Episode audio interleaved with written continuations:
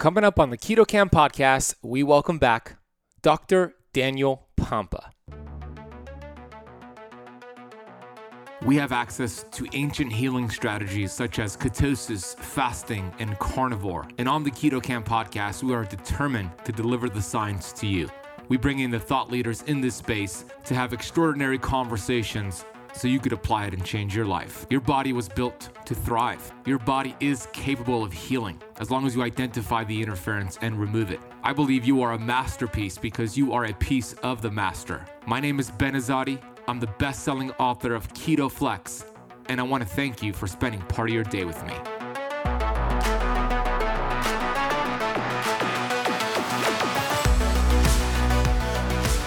Hey, Keto Kamper, Ben Azadi here, host of the Keto Kamp podcast. You can learn more about me over at benazadi.com. Today is a special episode with, I believe, the most brilliant person in the health space, Dr. Daniel Pompa. If you don't know, I work alongside with Dr. Daniel Pompa, Dr. Mindy Pelz, and a few other brilliant practitioners as a part of the Health Centers of the Future Platinum Program. I have been with this program and working with them for going on about three years now. Dr. Pompa is a mentor to me. He's a brilliant man, as you're about to see if you don't know him already. And this is an actual a recording from the keto challenge we did earlier this year. This recording has not been released to the public until today. And the reason I wanted to release it is because we actually have a brand new seven day keto challenge coming up taking place starting September 7th, running all the way until September 14th. This seven day keto challenge is going to provide you with the information you want to learn about keto. If you're a beginner, this is a perfect way to kickstart you into ketosis, or if you're somebody who's advanced or you hit a stall, this is a great way to overcome that and learn some advanced strategies. Seven days of advanced training and beginner training. We have special guests that will be a part of this seven day keto challenge. Some of the guests that have confirmed already includes Dr. Benjamin Bikman, Dr. Mindy Pelz, Barton Scott from Upgraded Formulas, and thyroid expert Dr. Rebecca Warren. We also have some special guests that I haven't announced yet. We will also be giving away thousands of dollars worth of supplements and products, and I'm giving away an entire year membership to my Keto Kamp Academy, all for free for those who participate in this seven day keto challenge. You could get signed up for the seven day keto challenge for free by heading to ketokampchallenge.com. Camp is spelled with a K. Ketokampchallenge.com. We will also drop a link in the notes down below. It is going to be an incredible seven days of information. I'm also going to be hosting a virtual workout on September 11th where you could join me on Zoom and work out with me where we'll focus on mitochondrial fitness. So, this episode is the full interview with Dr. Daniel Pompa from our previous recording. He's going to get into four healthy supplements that are actually not healthy, his definition of the innate intelligence. Oh my gosh, that explanation is going to just give you goosebumps and shivers. It's a brilliant, brilliant explanation. We talk about the mTOR versus autophagy pathways, keto flexing, diet variation, how to follow ancestral strategies to reduce inflammation and allow your body to heal. You will also hear participants who were part of the VIP membership in the challenge come on and ask Dr. Pompa some amazing questions, which you're going to get value from his answers. So when you go sign up for the free keto challenge, you have an opportunity to upgrade your membership to get a Keto Kickstart package and also VIP membership. VIP membership gets access to all of the speakers and myself for a special Q&A. You also get all of the recordings to the conf- to the uh, 7-day challenge and a lot of bonuses as well. So if that's something that you want to do, you'll have that option when you sign up for the 7-day keto challenge over at ketokampchallenge.com. Let's dive into the interview with the one the only Dr. Daniel Pompa. We're bringing on right now Dr. Daniel Pompa for the final session. Dr. Pompa is going to explain why changing your diet via diet variation is the key to longevity, the healing benefits of fasting, healthy, quote unquote, healthy supplements to stop taking immediately. Dr. Pompa is a leading authority in the health space, a global health, global health leader on a mission to educate practitioners and the public on the origins of inflammation driven disease. Research interests include therapeutic applications of the ketogenic diet, fasting, ancestral based health approaches, and cellular healing and detoxification. Many of you know that Dr. Pompa is my coach and mentor. I always say he's the most brilliant person in the entire health sphere. I know that I'm biased when I say that, but hey, I was saying that before I even knew the man.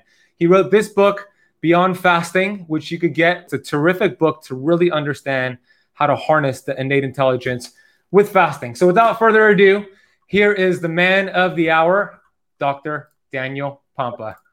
Hey, Dr. Pompa. Wow. What an intro. I, I hope I can live up to it. Thank you, Ben. I know you will, and I know that you know you will. Now, thanks for joining us. Um, I want to start the conversation with mTOR and autophagy, the two opposing pathways and how diet variation helps you get both of best worlds. So if you could go deep dive into that, I'm going to take myself off screen. You'll be full screen, but we could still hear you and see you. Yeah, you know, it, it's funny when you get into the world of uh, plant based, uh, they hate this mTOR word. Right? I mean, my gosh, this this mTOR pathway ages you prematurely, and you know nothing but negative uh, is talked about mTOR.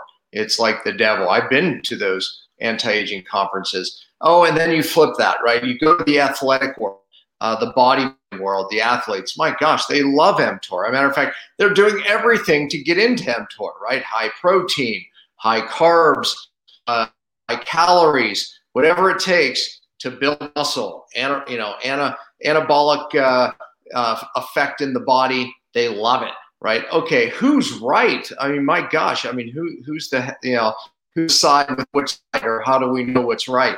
Because autophagy, the other side of this, um, all these things happen there too, right? The plant-based people talk about autophagy, and so do I.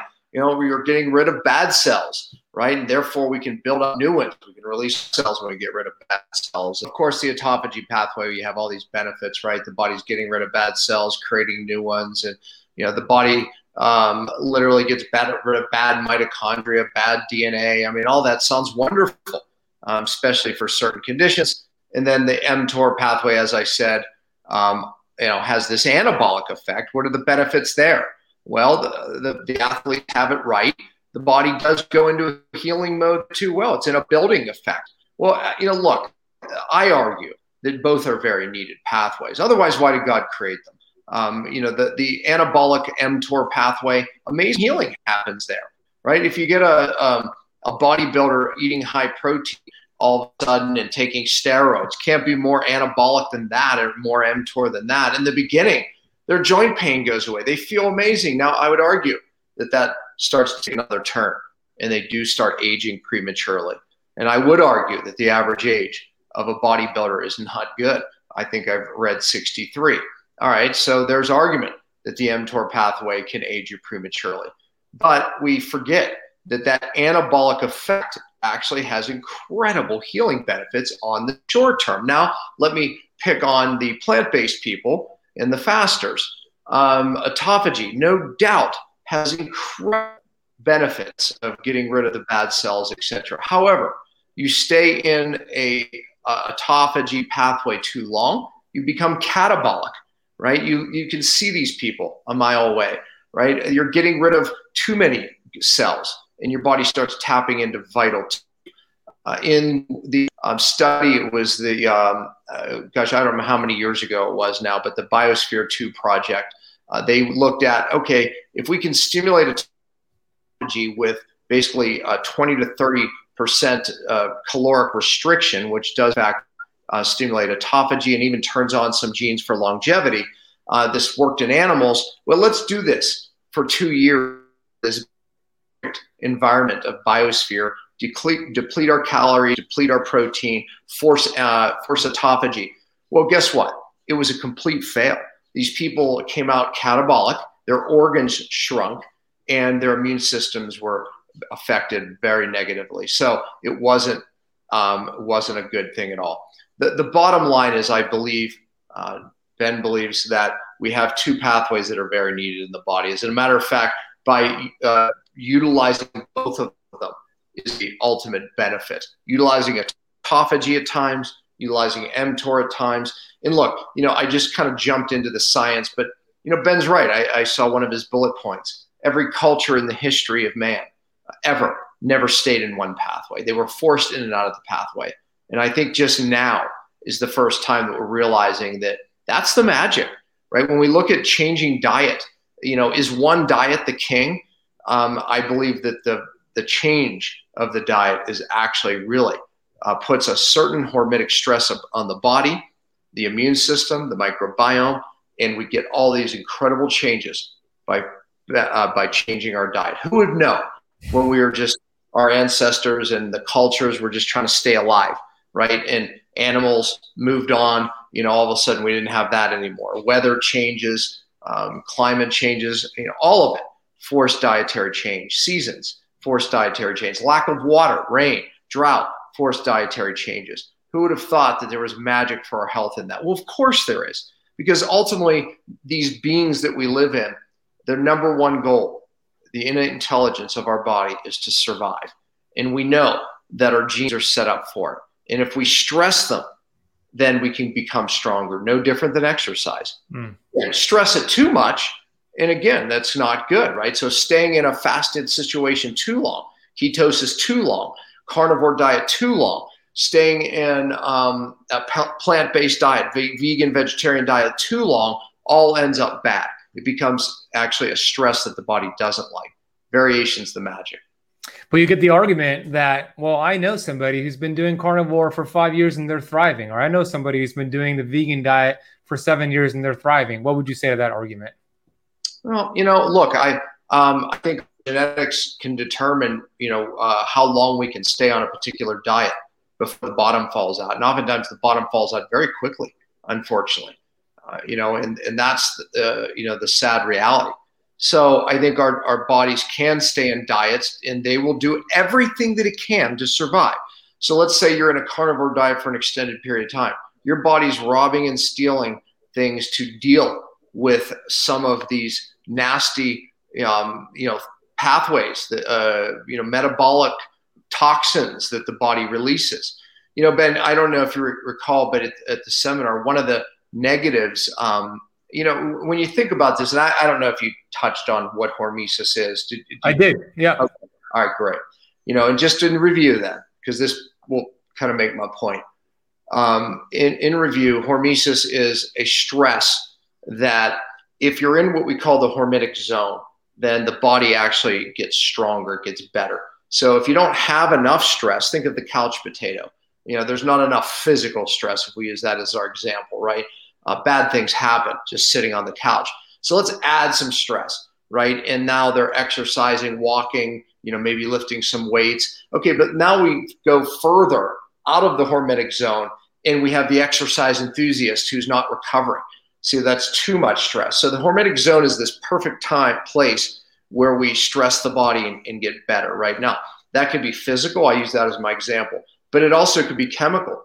You know, believe it or not, there's toxins can create a stress and your body releases something called glutathione and your body um, you know releases other antioxidants and upregulates other pathways and it becomes a positive oh but too much of that toxin boom ends up causing uh, poisoning the body because the body can't compensate so now follow me on this okay in ketosis when you first enter ketosis or even a carnivore diet it, it could be either way i would argue this would happen sooner in a carnivore diet than ketosis but at first it drives free radicals called reactive oxygen species, ROS, right? Because uh, you're basically oxidizing the lipids. So you get this rise in ROS, these reactive oxygen species. Then your cells adapt. And you one of the first things we see is this increase in glutathione levels and other antioxidant pathways. So oxidation and inflammation decrease. That's why I love ketosis. Ben loves ketosis, right? In even carnivore diets, right? So you get this reaction to the stress, okay, the increase in oxidation because you're burning, you're oxidizing lipids, and then the body reacts to that, and we get this amazing response. Okay, so we know that ketosis is awesome because of that for cancer, other inflammatory diseases, and multiple uh, other things. Okay, however, over time, and for everyone, this is a little different. Over time, the free radical stress rises again with something called, because there's a very slow buildup of this, and genetics determine how slow or fast this occurs, of something called 4 hydroxynonenal. 4 hydro, it's better to say it 4-HNE. Okay, so if you want to Google it and have some fun with it, but 4 hydroxynonenal, what happens is um, at low levels in studies, because I looked at them, it appears to be protective. Okay, that would be argument for why, again, another benefit to ketosis, right? But at high levels, it's there's a str- massive link to cancer and other diseases. So when we look at this, you have to understand that 4-HNE uh, builds up very slowly, and in some people much faster. So maybe you've been blessed to, you know, outrun for some time um, 4-HNE, but eventually it will catch up. I mean, I've exhausted some of the studies there, and it's pretty strong. So, anyways, that's just one, I'm using one example of how you're in a hormetic zone and how you go outside a hormetic zone. You know, but uh, again, if you're not varying your diet, you might not be stressing your body enough to become in the hormetic zone. If you don't, if you stay on one diet, you can exit the hormetic zone. So I, I hope that brings some clarity to a complicated question. It does. And when I rewrite the book and do a second edition, that's going to be the fifth reason why you don't want to be in ketosis for too long. Yeah. It's very important.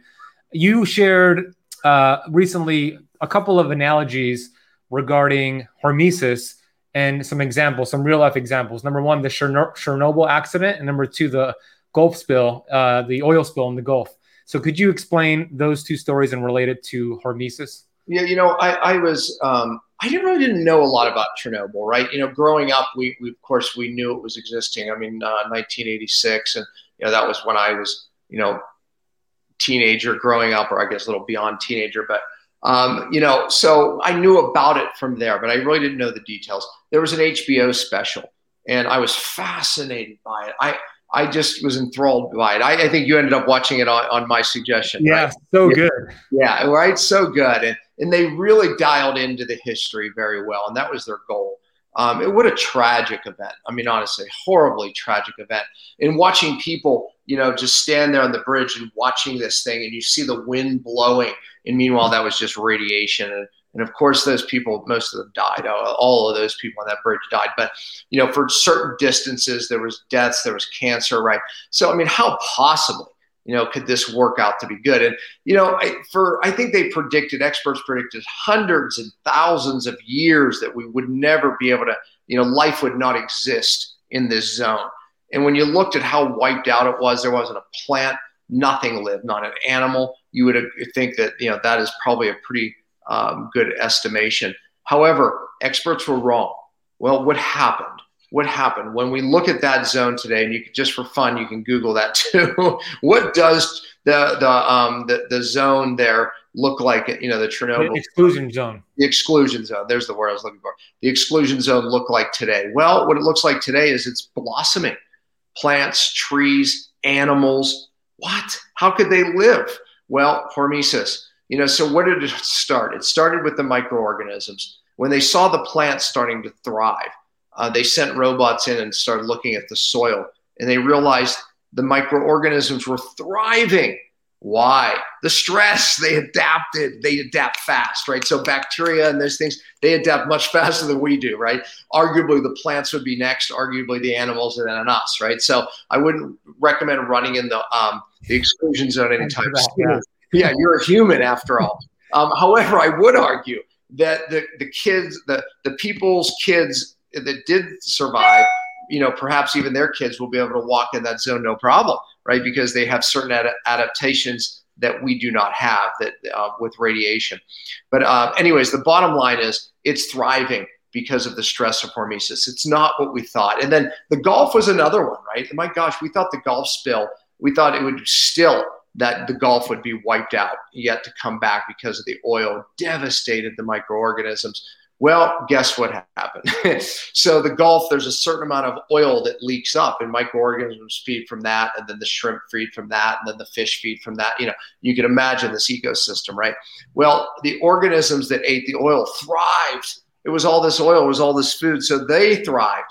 And then the shrimp ate the microorganisms, they thrived. And then the fish, the, and the Gulf is the, the best it's been in history that we know of. So Crazy. it's not what you think. That's one of my favorite sayings, right? Always step back and go, hmm. So why isn't it what we think? Because we try to take thoughts in a mechanistic standpoint, right? Like, you know, we think of our bodies as mechanisms, like our, like our cars, right?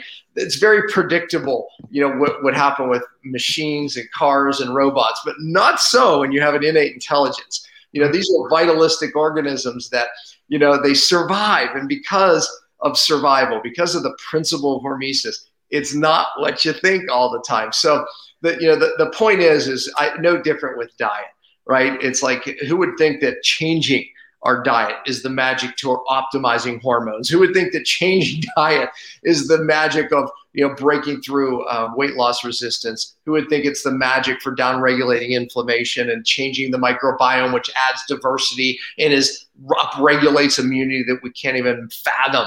Well, guess what? You know that's what the science shows. Here we are. That's exactly what diet variation is. Mm-hmm. You've been speaking about that for years. I asked the group here, I think it was yesterday or two days ago, what their definition of the innate intelligence was in one sentence. And I want to ask you the same question. If you could say it in one sentence, what would be your definition of the innate intelligence? Hmm. That's a great question. Um, it depends on where I come from that thought. You know, I, I, I believe my major premise, and this is mine, is that you know it, God put this intelligence in all, all of us, you know, and that no man can duplicate, you know, what, what He has done with this innate intelligence, and you know, I, I believe it's an intelligence that um, wants to survive, you know, and, and, God designed it that way, you know, and because of that, um, it will figure things out, as we just said, you know, to survive, and the innate intelligence you know, I, I believe it is in every cell of the body. I do. And, you know, when we looked at some of um, Bruce Lipton's early work, um, he said, you know, he believes that that intelligence resides in the cell membranes. Mm-hmm. More specifically, the in, what they call the integral membrane proteins, right? And you could look at those things as and uh, cell towers to our hormones. There you go. Those, yeah. Thank you. Visuals worth a thousand words, isn't it? yeah. yeah. So those receptors um, are called integral membrane proteins. But here's what here's what Lipton said. Uh, when you take a when you take a cell, right? Because early scientists thought that the intelligence was the nucleus, right? It makes sense, right? It's that's where the DNA is housed. That's where everything's made. That's where decisions are made. You know, we, we make proteins. I mean, all of that comes out of the DNA. That's where our programming is, our software, our hardware. Okay, so that really makes sense. But what he found in other scientists is when you take out the nucleus of a cell, it still functions intelligently. So, meaning the cell, if it were a white blood cell, it will still engulf organisms, right? It will still do its job. Couldn't be the intelligence. So, what he found was is if you destroy the membrane of the cell, immediate death. Okay, more specifically, let's say we take away these integral membrane proteins and, and hit them with enzymes that disrupt them. Well, you still have an intact cell, but you have a cell that just doesn't function. Mm. So he believes that these integral membrane proteins house the intelligence that communicate, you know, literally with every wavelength, whether it be a hormone, whether it be a thought, whether it be because that's a wavelength, whether it be light, right, red light, right. I mean, all of these, every wavelength is energy. So a thought is energy that can be transmitted through nerves, and then from beyond a nerve, it can be transmitted via a wavelength or even a chemical. But ultimately, these inter- these integral membrane proteins then communicate that information into the DNA, and then into the cell, and it creates this function. You know, I mean, my my background um, as a chiropractor, we thought, hey, the innate intelligence resides in the brain, and I do believe that. But again, it, it's the cells of the brain. Because remember there was two cells that formed. And i believe that innate intelligence was there. And then it made it you know then it made four. Then it kept dividing and dividing. And the first thing to form was a brain. And then it grew a little tail. That's our spinal cord. And then off of every uh, off of that uh, tail or spinal cord came all these other little nerves which are called you know peripheral nerves, and then they grow. They start to grow organs and other tissues, and now we start to have this little little human, you know, that has organs and a little brain and spinal cord. Then it grows, and then the flesh. I mean, imagine this, right? Then eyeballs, and so again, where did it start? It started with two cells here, you know, but that brain actually is called the neural tube. And I'm not going to take it back into our biology, but that neural tube was a, a cell that folded on itself to make that brain and grew at that cord. So ultimately, it still is that the intelligence is in the membranes and the intelligence is still here that is the organizer of all the other cells in your body. And that communication is that innate intelligence. And it is brilliant. I, mean, I don't know. I don't know. I, I it, it, did that answer the question because I don't know what it is beyond that. yeah, that was uh, a great answer. And you know, I, I once heard you say a few years ago, if you would just take some time to study the cell membrane, you would be in total awe. And that's exactly what you just said. So the question is this now: if the the intelligence of the cell is this lipid bilayer, the membrane what's the number one cause of the interference, the inf- inflammation? What is the number one cause of inflammation around that membrane? Mm. You know, early in my career, I, I talked about, you know, because th- there's many causes, right? I talked about the three main ones, right? I talked about bad fats because people weren't understanding the impact of vegetable oil, canola oils, and these rancid fats that make their way. They're rancid omega 6. Now, fish oil. Yeah, fish oil. These are fats you know that like omega 6 fats got a bad rap and omega 3 was the king but i you know again my, my, research but others talks about how omega 6 is really the king the, the key to a healthy cell membrane which explains why vegetable oils canola oils are so disrupt, disruptive to the membrane because they come in and they replace the good fats with rancid fats and create dysfunction in the membrane fish oil is at mostly an omega 3 that um, comes in and can disrupt and drive inflammation as well because omega 3 still is important. Um, however, I would argue that the six in the membrane is, is the most important fat. But the, the bottom line so fats are can be very healing or disruptive. So that made my list. Glucose and insulin create inflammation, especially when you're, you know, you're constantly insulin spike, glucose spike, insulin spike. They drive cellular inflammation. That's why diabetics have neuropathies and they inflammation they die of you know heart attacks strokes other conditions because it's so devastating you know to have insulin and glucose spikes that constantly and that's what the standard american diet does right? And in many of the gluten-free diets today they're eating super sugars which cause glucose spikes and you know and it ages you prematurely.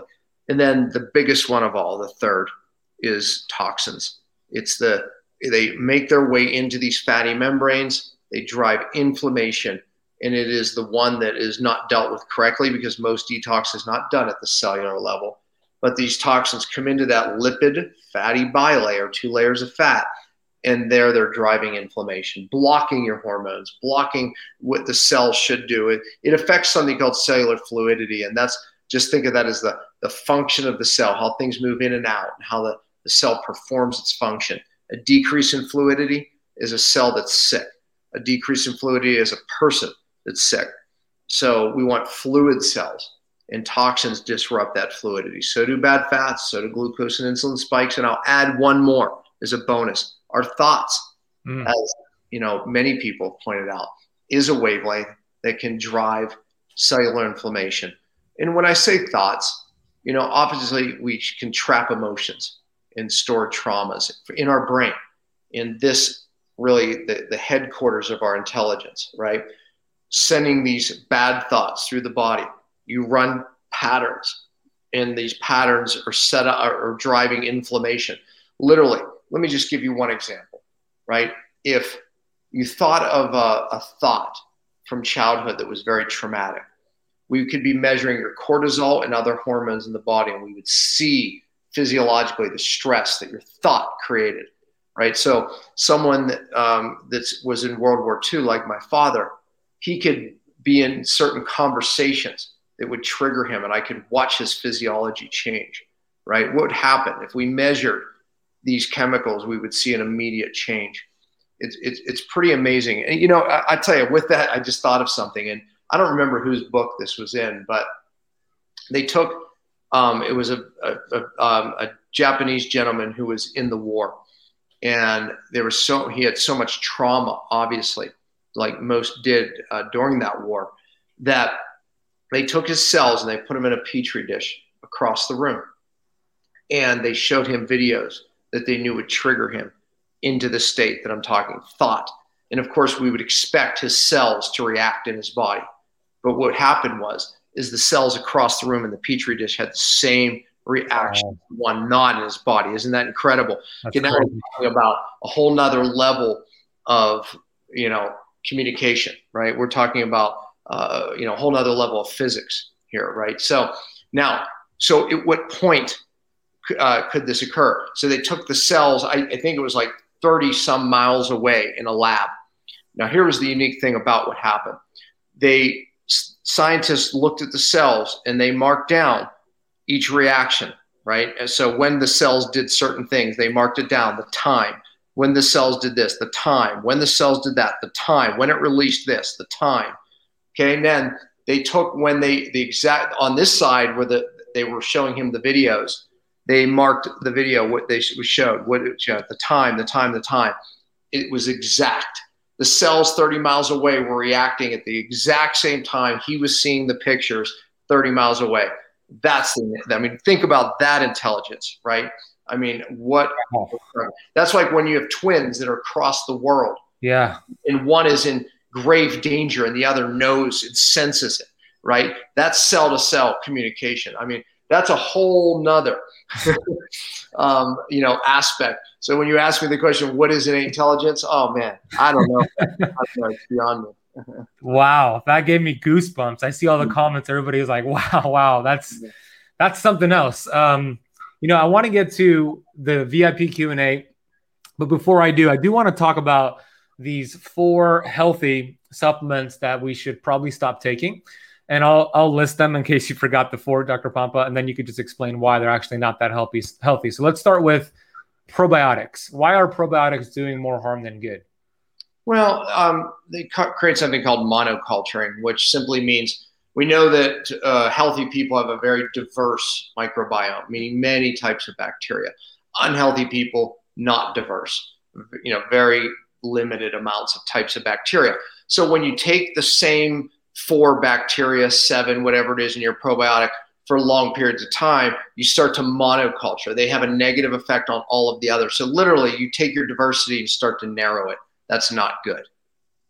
And that also is the same thing for somebody who drinks the same kombucha every single day, right? Yeah, exactly. Because you're you're you're here's there's a certain fermented bacteria um, that you're doing every day, every day, every day, and again, it, it, it brings the bacteria to this, not this. We want to change the bacteria. We want to rotate our bacteria just so we're not stressing the, the microbiome in the same direction all the time. We want to change the bacteria, aka the stress. So if you're taking a probiotic, you want to switch it up every couple of weeks or so, or go through a bottle, go to a different brand. And you, you're a big fan of the spore Sporebiotic, right? Yeah, no, I like I like. Well, look, I always like to start people there because most people don't have spores. They're doing typical bacterias in their probiotic. Spore acts um, acts more as a hormetic stress actually, and it kind of acts as a stress into the microbiome. Typically, they don't take up root in your microbiome. Um, they they flush out in um, so many days, but they add a stress and they create diversity in the microbiome. And yes, I, I like those. And soil organisms do, do act very similar. So yeah, I like to bring in some of those very unique types of uh, bacteria. The second one we already spoke about, but you could speak a little bit more is fish oil. Why? and when you know, for me personally, when I saw you speak about fish oil in Boca a few years ago, I I was like, whoa, I've been taking fish oil now for several years and giving it to my clients. What's all what's all this about? And then I of course looked up the research and I stop taking it and stop promoting it. So why is fish oil doing more harm than good? Yeah, I mean, fish oils. Look, it, it goes rancid, um, becomes adulterated very easily, and and I know that people say, yeah, but not the one I'm taking because they take great care of their oil, and maybe they do. But what the problem is, is when you take in something so easily um, affected by oxidation, free radicals, the body temperature alone. What happens is the body has to steal, rob other antioxidants to try to protect it. Otherwise, it becomes oxidative and inflammatory in the body. And that's exactly what happens to fish oil. Look, you know, I think that um, I, you've interviewed Brian Peskin out of MIT, and you know he he was helping his wife, you know, and engineers uh, are the most brilliant people, honestly. It's like, and he got onto this research and realized that my gosh, fish oils are not good. And I was speaking against fish oils because I was reading studies that were showing that they didn't help with heart disease. Quite the opposite. They were creating problems, and um, everything that we were touting them for, it wasn't being held up. And I was in maybe an interview or so. He saw me. He reached out to me and was like, you know, you know, gosh, you know, I I'm one of the only people that I know until I heard you talking about the negative ne- negatives of fish oil. You know, there's something called the Cochrane collaboration. What they do is, I think, is brilliant. Um, it's an unbiased uh, research source that they'll look at studies from a period of time, you know, from 2000 to present or whatever, and they'll they have a very strict thing of what they will call a good study, and their the, the goal is to look at thousands or hundreds of studies and come up with a conclusion. When the Cochrane collaboration, which scientists look at as like um, the gold standard of, you know, man, when they come up with a decision, it's, it's really valid because they're not relying on one study. Okay, so they came out and it was like fish oil not only doesn't work, it's dangerous, and they listed why and the different conditions and what the studies actually showed. It was shocking to people, but really didn't make it out there. By the way, recently, um, the Cochrane collaboration has looked at masks um, it was over the summer. Maybe it was June, May, or June. And I thought, um, oh my gosh, these results are going to go crazy in the media. Nothing, crickets. But they showed that masks didn't work. So you know, and they looked at from 2016 to the, I think it was you know that spring. I think it was April um, of 2020, and looking at thousands of studies came to the conclusion they don't work. So the point is, is that I think that is a really good way to really get a grasp so we're not cherry picking studies to prove our point. Um, and in this case with fish oil, it was a disaster. And fish oil has now been adopted by the big pharma companies because it's such a moneymaker, which is bad news in itself. Uh, so that's the second one. The third one is vitamin D without the other fat soluble vitamins. Why might that be an issue? Yeah, vitamin D, um, there's something called a functional deficiency um, which means that, okay, when you look at vitamin D, you have vitamin D, K2, A, E, these are all fat soluble vitamins. They all compete for the same receptors. So, therefore, if you're getting too much of one and not the others, you'll block the receptors for the, um, the minor amounts that you're getting of, say, K2. So now you're even getting less K2 from someone who's not taking in much K2. And what, what, what happens if you do that? Now you end up with uh, not absorbing calcium. You end up with uh, an increase in hip fractures. And by the way, that's what uh, doctors, uh, uh, MDs would say. Vitamin D is not good for you because it causes hip fractures and it, it can cause cancer. Well, you know, they were looking at studies that just weren't completely understood. They were looking at functional deficiency because if you block vitamin A, uh, by taking a lot of vitamin D. In fact, it w- can really have a devastating effect on immune system and therefore lead to cancer. Um, vitamin A plays a very critical role there. Vitamin K2, if you block K2 and its responsibility is to uh, bring calcium into the bone matrix, then yes, you're going to lead to hip fractures. But if we take fat solubles the way they are in nature in a certain ratio together, then that's not the case your body utilizes them equally and you don't create a functional deficiency. So, vitamin D, you must have the fat solubles in, um, in with it. You cannot or should not take vitamin D alone. Otherwise, you will create a functional deficiency in the problems that I just mentioned. So, what, something they can do if you already have a vitamin D supplement that just has D or maybe D with K2, you could have that with a fatty meal to kind of help balance that out. And then eventually you want to get one that has all fat soluble vitamins. So DV3 from Systemic Formulas is the one that Dr. Pompa helped uh, the scientist over at Systemic Formulas. I use that one. And if you go to keto, ketokampsupplements.com, that's part one of the supplements on that page. Last uh, item here is uh, just like a general multivitamin that somebody gets at Walgreens or on Amazon. Why might those be an issue? Yeah, I mean, look, they have a lot of manufactured uh, nutrients in them that, look, arguably, if you had a massive deficiency, your body would utilize it, right? But the problem is, is that they can be very stressful on the liver because your body has to add and make conversions to them and break them down. And again, if it was deficient, it I would argue that it would do that. The body is smart enough to do that. But the problem with them, most of these things aren't utilized um, correctly, and you end up in unbalanced situations.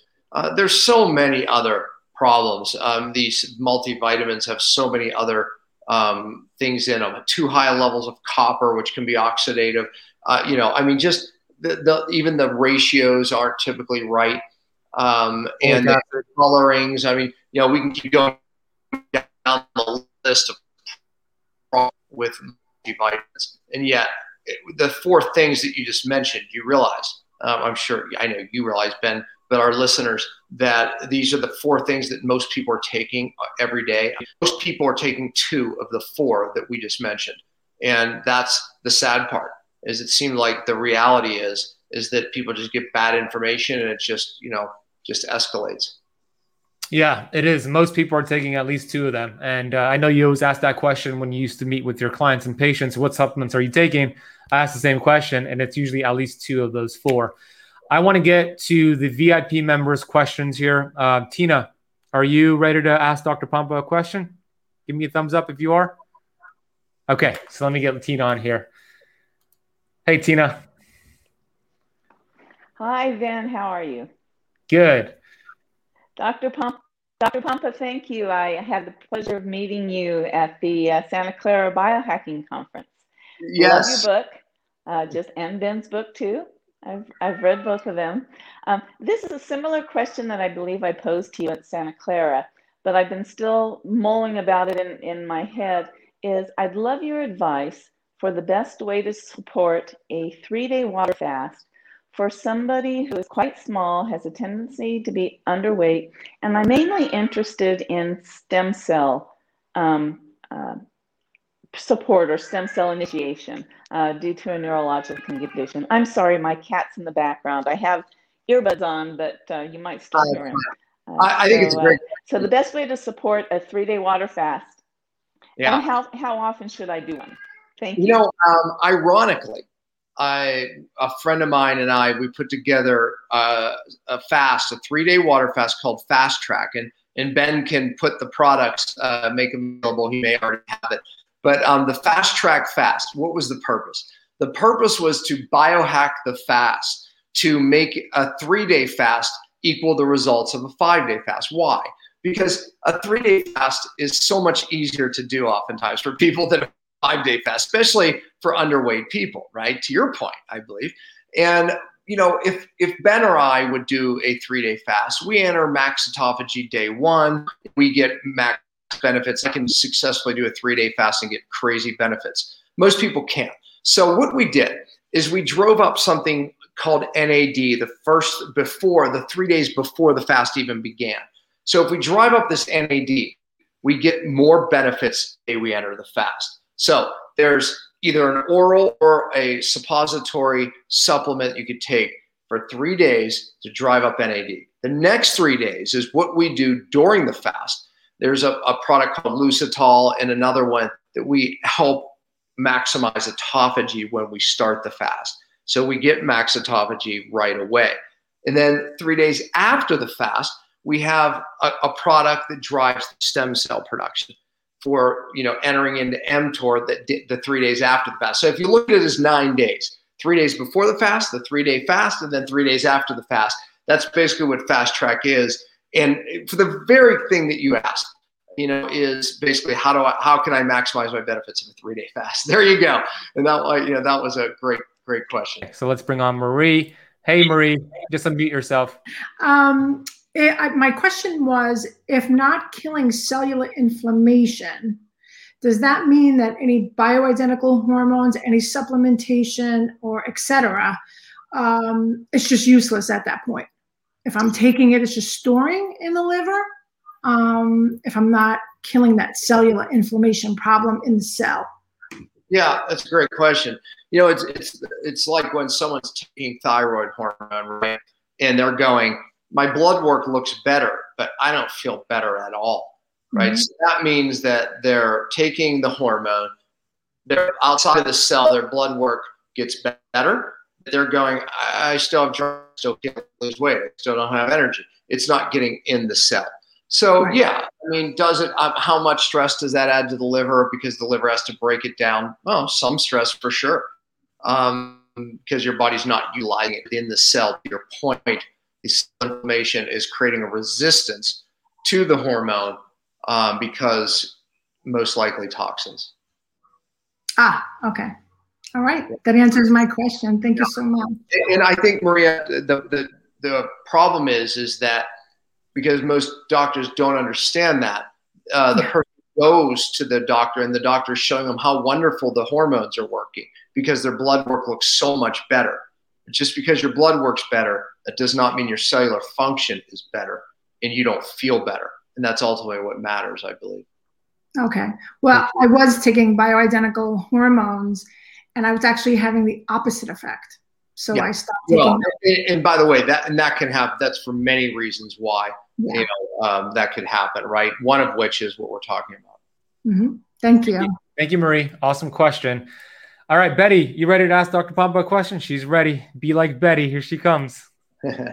hey, everyone. Y'all, um, I guess this is the day of animals because I'm having to hold Rosie because she's chasing my housekeeper all over the house. um, Dr. Pompa, it's wonderful to meet you. Um, I'm so excited for this opportunity. I've noticed throughout our challenge, we've talked a lot about variation and that being a key to many things to continue to be successful. My question is what about our supplements that we take?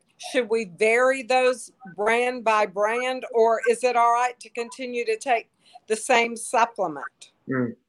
That's a great question. I Ben, did you give these people these questions? Or are they just super intelligent people that are in your VI group? They're just super okay. smart. Okay, that's a great question. So a principle that I teach is also supplement rotation. Now, you don't necessarily have to rotate brands, although you could. But the point is, is that let, let, us use uh, adrenals as an example. If you're on the same adrenal formula with amazing herbs that help the adrenals, right? There, we could name several of them. The problem is, is that the body gets used to them and it, it adapts. It hits something called homeostasis, okay, balance. Now, that's wonderful. The, the body wants to hit homeostasis, but that means the herbs aren't ha- having an effect anymore. So when you change, just like diet variation, you change the herbs of the product, now all of a sudden this starts working again.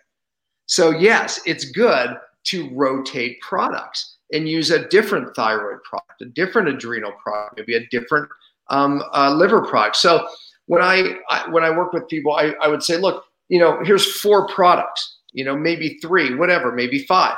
Rotate between them every month, change it, and next month change it again. Because every time you do, it's going to have another level of effectiveness again because of what I'm saying. All right. So in other words, I was taking berberine I am taking berberine and I've taken it for a long time because one of the things that I was bound to determine was going to happen is I was going to fix my metabolic syndrome without the five prescriptions or the four prescriptions the doctor gave me. I took them, I brought them home, I threw them away, and I started on my own journey. Berberine was one of the things that I started taking to help. So, should I continue taking that or should I switch to another product that might do that same thing. Right. I would switch to another product that might do the same thing because you're going to start getting another, uh, you know, you're going to get more effect from it. And, you know, let's say you're on berberine for two or three months, right? You would notice that it's losing effectiveness. Then all of a sudden you start another uh, product. Um, Ben mentioned glutamine, right? Is just, and all of a sudden, whoa, my blood sugars, because, you know, now the body's going, okay, this is different, right? It has a different effect. Or maybe it's another herb, ashwagandha. And all of a sudden now your blood pressure, and everyone thinks that here's the mistake people make, oh, I have to take ashwagandha. This just works for me. Well, it wasn't ashwagandha. Um, it was the fact that you switched and ashwagandha was working. But now after two months, it's starting to lose major effectiveness, right? People do the same thing with diets. Oh, I went to a vegetarian diet and I feel so much better. You know, six months later, they're creating new problems because they're still on a vegetarian diet. Maybe it's a year later. Same with herbs. Switch the herb. The magic isn't necessarily the herb, the magic is in the rotation. Awesome. Awesome. Thank you so much. That was very helpful.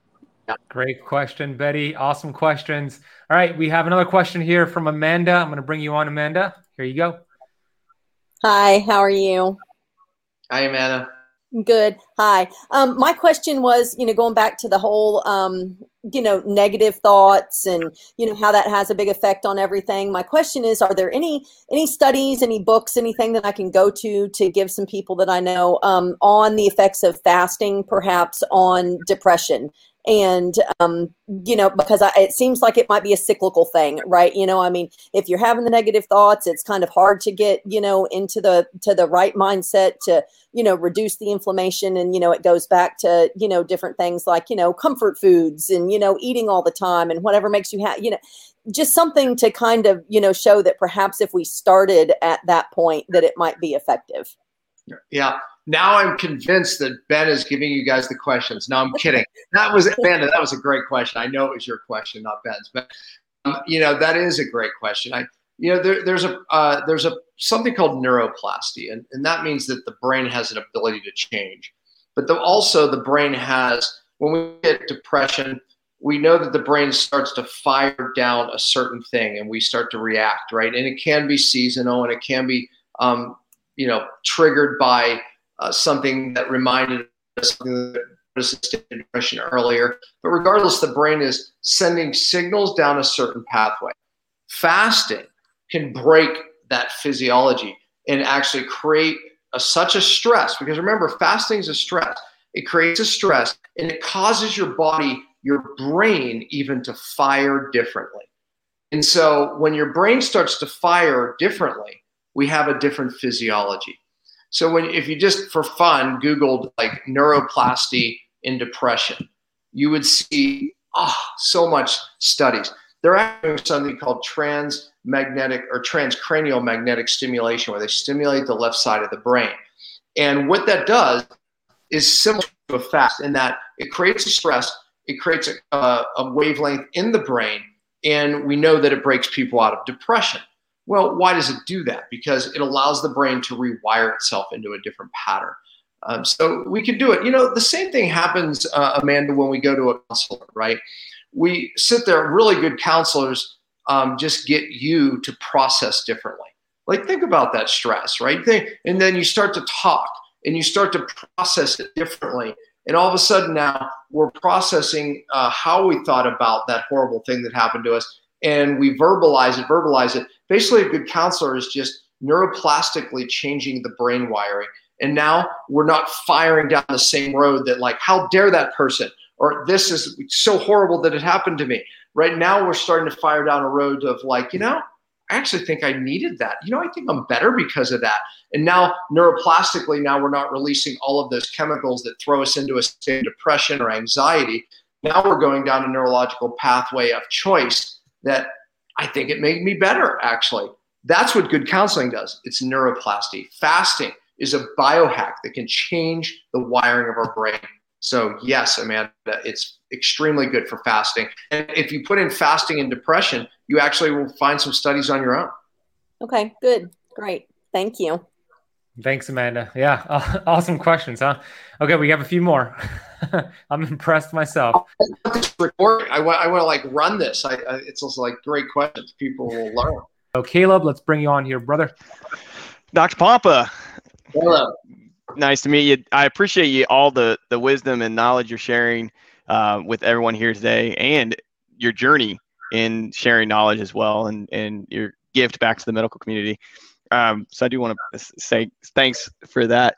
Uh, my question actually was along the lines is as another guest who asked about supplements, and as an amazing question or answer that you gave, just a rotation of the supplements.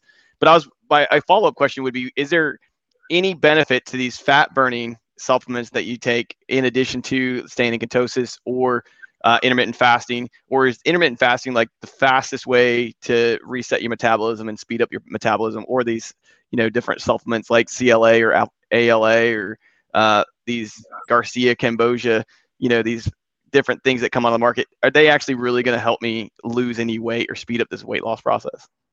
Uh, you know, put it this way. Look, I, I think that when you look at fasting, it's it's an incredible hormetic effect, right? Because we're forcing, we're adding a stress. I call it mitochondrial fitness. We're forcing a stress on the mitochondria to, hey, we're not going to eat. We're going to do this periodically, and you're going to learn to burn fat. So the mitochondria gets stronger, not weaker, right? Hormesis. Okay, so I think that's the ultimate. Uh, I think that's a step above taking something to become more efficient at the cellular level, at the mitochondrial level, to actually burning fat. Now, with that said, I think that some of the stuff you mentioned can have a benefit, but like you said, you you realize that it also is part of that other question that they mm-hmm. only have an effect for so long, right? You start taking carnitine and go, hey, I think I, I notice a difference, but then you don't, right? Because the body kind of adjusts, hits homeostasis, and then you know maybe you go to CLA, and then maybe you start doing something else. So the idea, even with those, is to do some rotation, and I think that it acts as a little bit of biohack and can help the body function better in a certain pathway, and but it does have a limit and a time limit. Amazing. I appreciate that. And, and the fish oils was enlightening to me. I actually, that's one of the, the podcasts that Ben was promoting. And I'm like, and that I was like, man, that is crazy. The negative effects fish oils have because it's promoted as the most yeah. positive thing you can do for your heart health. And so I appreciate you touching on that as well. Yeah, exactly. You know, one of the things I always say is always be very cautious when the media mainstream media do the opposite. Yeah, do the opposite. I honestly, it's my 180 degree solution because you know, I just always, always, always they get it wrong. You know, it's like so if they're positive about something, go, hmm, maybe it's not so good now. One follow up question to supplements is is caffeine. Um, so you're talking about separating adrenal um, supplements and thyroid supplements and all these different you know supplements. I, I try to go off caffeine for a little while se- seasonally. Um, but is there, what's the negatives to caffeine? I guess is my question. Think, in, think about caffeine as a, a hormetic effect, right? Um, it, it uh, in a certain amount, and, and un, this is different for everybody. In a certain amount, it can add a positive stress and that force the body to react and positive then people start doing more and more and more to get the effect, and now it becomes a negative. You went outside the hormetic zone, right? So uh, it still applies to hormesis. And you know, look, think about it this way: the premise of hormesis, you always have to think as an individual thing because maybe someone's under so much stress, uh, chemical stress, emotional stress, physical stress, that they can't handle the stress of fasting or the stress of caffeine. And now that becomes one extra stress and then they can't handle mm-hmm. caffeine and the heart's racing and they can't sleep. Okay they should not have that stress right? But maybe your stress bucket is so low that caffeine works for you. Now i'm not telling anyone to drink you know massive amounts because you go outside of the hormetic zone. Know your zone know how empty your stress bucket is but if your stress bucket's full just maybe caffeine will throw you out of a hormetic zone mm. Awesome. Thank Thanks, you. Caleb. Awesome question. Who thinks Dr. Pompa should write a new book called Beyond Stress, all about the hormetic principle? I uh, definitely violate that hormetic principle with caffeine. I gotta take some breaks from caffeine. Uh, real quick, Dr. Pompa, before we get off, get you off here, there's a few questions here from Becky. Becky says, "What are your thoughts on niacin sauna detox followed by binders?" I think it's great. You know, um, niacin kind of vasodilates, right? Opens up our, our cells even at the capillary level. And then we get into the sauna and we're purging. And then binders, of course, is smart because a lot of that purge ends up in our liver dumping into our bile, and we want to pull the toxins away. So, uh, yeah, no, I'm all for that. I think it's a positive uh, thing. Mindy gave a similar answer on Saturday. It's uh, amazing how we're all aligned here. Mm-hmm. Uh, next question: Is there a, what is the best way to get rid of toxic fats around our cells if we consume them, or is it just too lodged into the cells that there's nothing we really can do? Yeah, I, I mean, look, I, I, think that one of the keys is um, really taking a lot of the unadulterated, good omega six, right? And um, we mentioned Brian. Will uh, you know his his brains was behind the product PureForm. Yeah, with, we with, gave away we gave away like 13 bottles of that last yeah, week. Great. Vista's another one, right?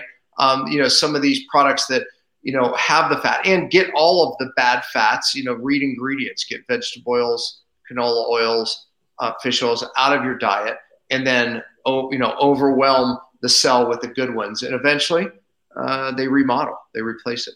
And I've seen you and your family at restaurants and what you do with the waiters, the waitresses. You're really diligent with making sure you're not getting those bad fats in your meals.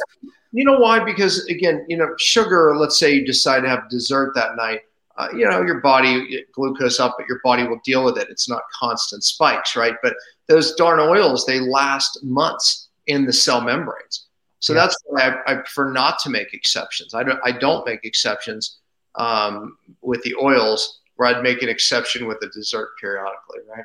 Agreed. Me too. Last question before you uh, sign off is: What are your thoughts on NAC getting banned? Should we start to stock up on this? From Alina. Yeah, you know, right now there is a pushback, so I don't know um, what will long term happen with it. You know, the reason why it's happening is because you know, drug, there was a drug made with NAC as an active ingredient, so that was where the push. You know, when you look at the you know the FDA, it's the fox guarding the henhouse here. You know, the the the, the presidents, vice presidents, high ups, and drug companies end up in the FDA as like a retirement job, oftentimes, and they still have stock options and everything in this drug company. So they really need to change that. You know, human nature, uh, that's just that's dumb. But the bottom line is, as many decisions get made um, based on those types of uh, reasons. But so will will it stay banned or will it be pushed? You know, so many things end up like just getting taken away, but then they kind of just kind of let people have ways to get them. So companies will be able to bring NAC into the country from you know another country. Right. Oftentimes that happens. Uh, you know, let's see what happens. Is the bottom line. I don't, I'm not sure where the outcome will be. Okay. Can I ask you one more question? do you got to run? No, go ahead. I actually want to hear your answer here because I kind of get a feeling of, of where what your answer is going to be. But Tina says Ben Greenfield, Dave Asprey, Peter Attia all say low doses of nicotine are useful. What are your thoughts on that? Well, hormesis, right? um, you know, I mean, you can do a low dose, uh, and it could potentially upregulate certain pathways and be beneficial. Problem when you deal with addiction, right? Right. Remember, I said with caffeine, caffeine can be I mean, not nearly as addictive as um, as nicotine. Nicotine, by the way, is actually one of the most addictive, if not the most addictive, substances on the planet. People that come off of drugs say they have more trouble coming off of nicotine, uh, even especially oral nicotines versus even smoke nicotine for whatever reason. Probably a microbiome thing. But so the point is, is does it apply to hormesis? The answer is yes. The problem is, just like anything else, you need a little more and more and more to get that feeling that you like, and you end up violating hormesis because of the addiction and obviously even the need for more. Um, people do it with coffee too, but again, nicotine's more addictive, so you have to be very careful um, with that. Everything goes back to the hormetic principle, it doesn't it? Yeah. Dr. Pompa, where's the best place for them to go check you out and learn more about what you're doing? Uh, yeah, you can go to my website, drpompa.com um, and uh, check me out there. That leads to all of my other pages, and um, you know, there you go.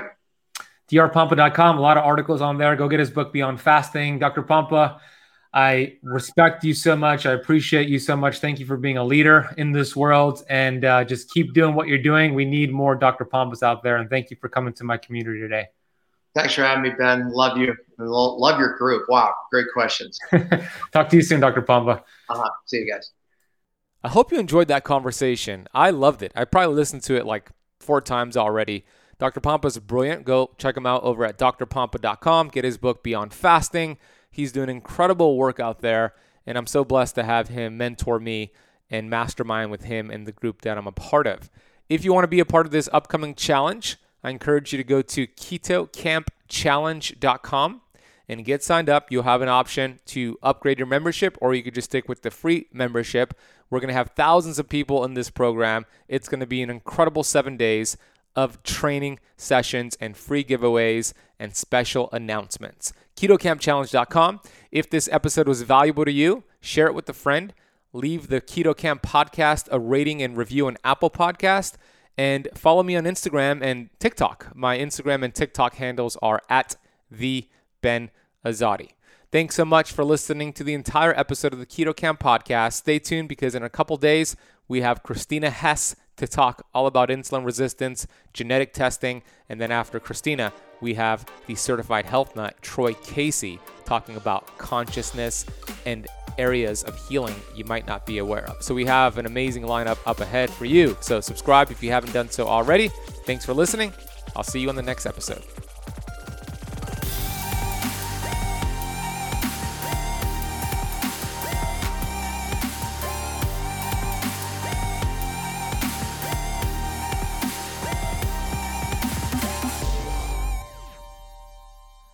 This podcast is for information purposes only. Statements and views expressed on this podcast are not medical advice. This podcast, including Ben Azadi, disclaim responsibility from any possible adverse effects from the use of information contained herein.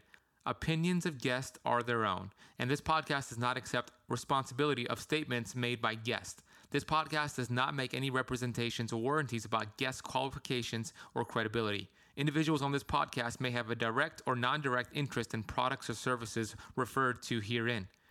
If you think you have a medical problem, consult a licensed physician.